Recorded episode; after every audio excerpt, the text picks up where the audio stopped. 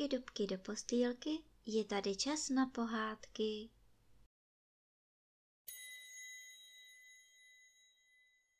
Tentokrát vám budu vyprávět pohádku Sedmi krása z knížky Pohádky naší babičky.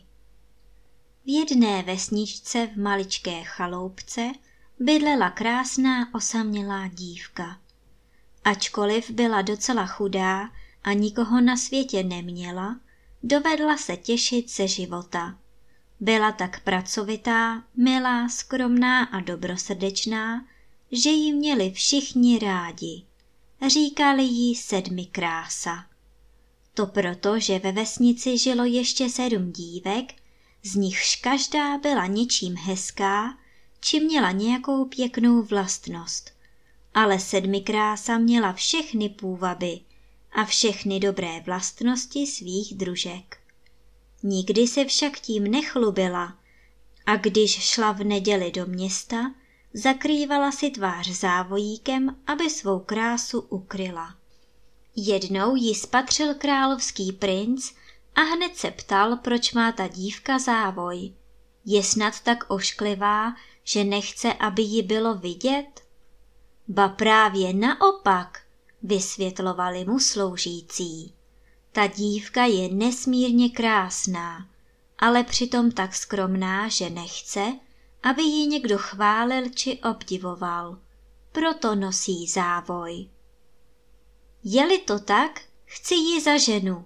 Budoucí královna by měla být i krásná, i skromná.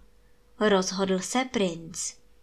Večer čekal na sedmi krásu, až půjde ke studni pro vodu.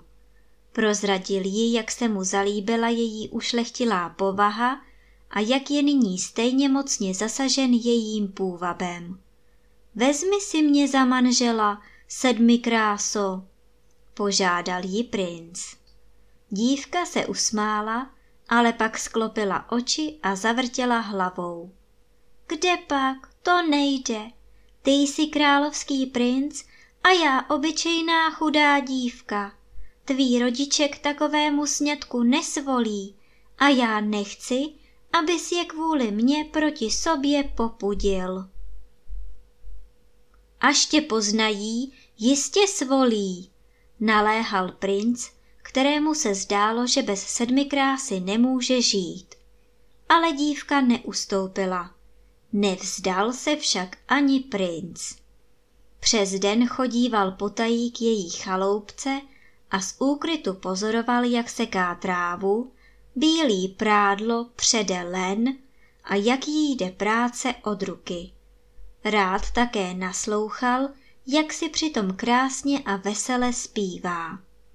Večer se pak se sedmi krásou scházel u studny a vždy se jí znovu ptal, jestli už se nerozmyslela a nechce se stát jeho ženou.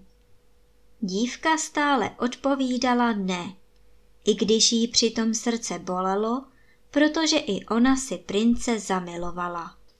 Jednou však jakýsi věrolomný sloužící vyzvěděl, kam princ chodívá a vyzradil králi, že se jeho syn potajmu schází s chudou dívkou. Král se velice rozlobil a rozhodl se, že tomu učiní rázný konec. Poslal onoho proradného sluhu, ať dívčinu chaloupku zapálí. Sedmikrása se zachránila jen šťastnou náhodou. Všichni si však mysleli, že v domku uhořela. Celá vesnice ji oplakávala. Jen král se radoval, že se děvčete zbavil. Co si teď počnu, když nemám ani střechu nad hlavou? Říkala si sedmi krása. Věděla však, že nemá smysl marně se trápit, že lepší je najít z nouze cestu ven. Oblékla si tedy chlapecké šaty a v přestrojení za mládence se dala najmout do králových služeb. Doufala, že tak aspoň bude moci být princi na blízku a nebude jí tak teskno.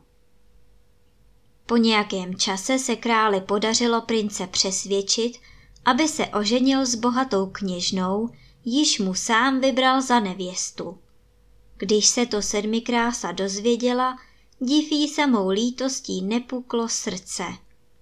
Ve svatebním průvodu, který doprovázel prince na cestě k nevěstinu paláci, se zařadila až úplně na konec. Ani sama nevěděla jak, ale z úst jí náhle vytryskla smutná, přesmutná písnička. Bývala jsem veselá sedmi krása, ale teď mi žalost srdce drásá. Princ se zarazil, ten hlas mu byl tak povědomý. Kdo to zpívá? ptal se. Ale to je můj nový sluha, odpověděl král, ale jak se píseň ozvala znovu, princ ji poznal. To není tvůj sluha, to je moje sedmi krása, zvolal, pobídl koně a tryskem uháněl zpět podle celého průvodu až ke své vyvolené. Ach, sedmi kráso, vždyť já jsem tě oplakal. Proč se dříve neozvala, když jsi mi byla na blízku? Ale co, nikdy není pozdě. Odpověděl si sám na svou otázku. Pak sedmikráse zašeptal pár slov a znovu pobídl koně k trysku. Předjel celý průvod a jako první dorazil do knížecího paláce, kde žila jeho nevěsta.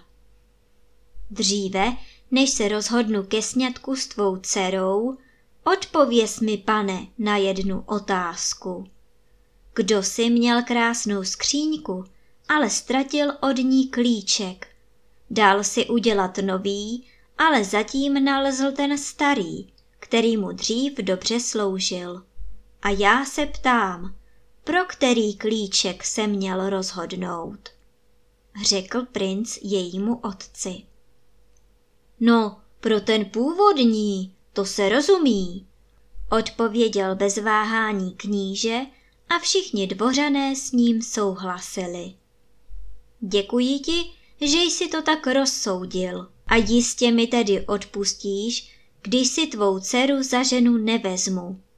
Ona je tím novým klíčkem, ale já právě nalezl ten starý, kterým si otevřu srdce i cestu ke štěstí.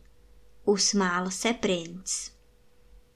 Když se jeho otec král vzpamatoval z údivu, že jeho sluha není chlapcem, ale onou dívkou, kterou si princ tak zamiloval, pochopil, že by bylo marné syna přesvědčovat. Svolil tedy ke sňatku a nikdy toho nelitoval. Z prince se stal laskavý a moudrý král a ze sedmi krásy dobrotivá a skromná královna.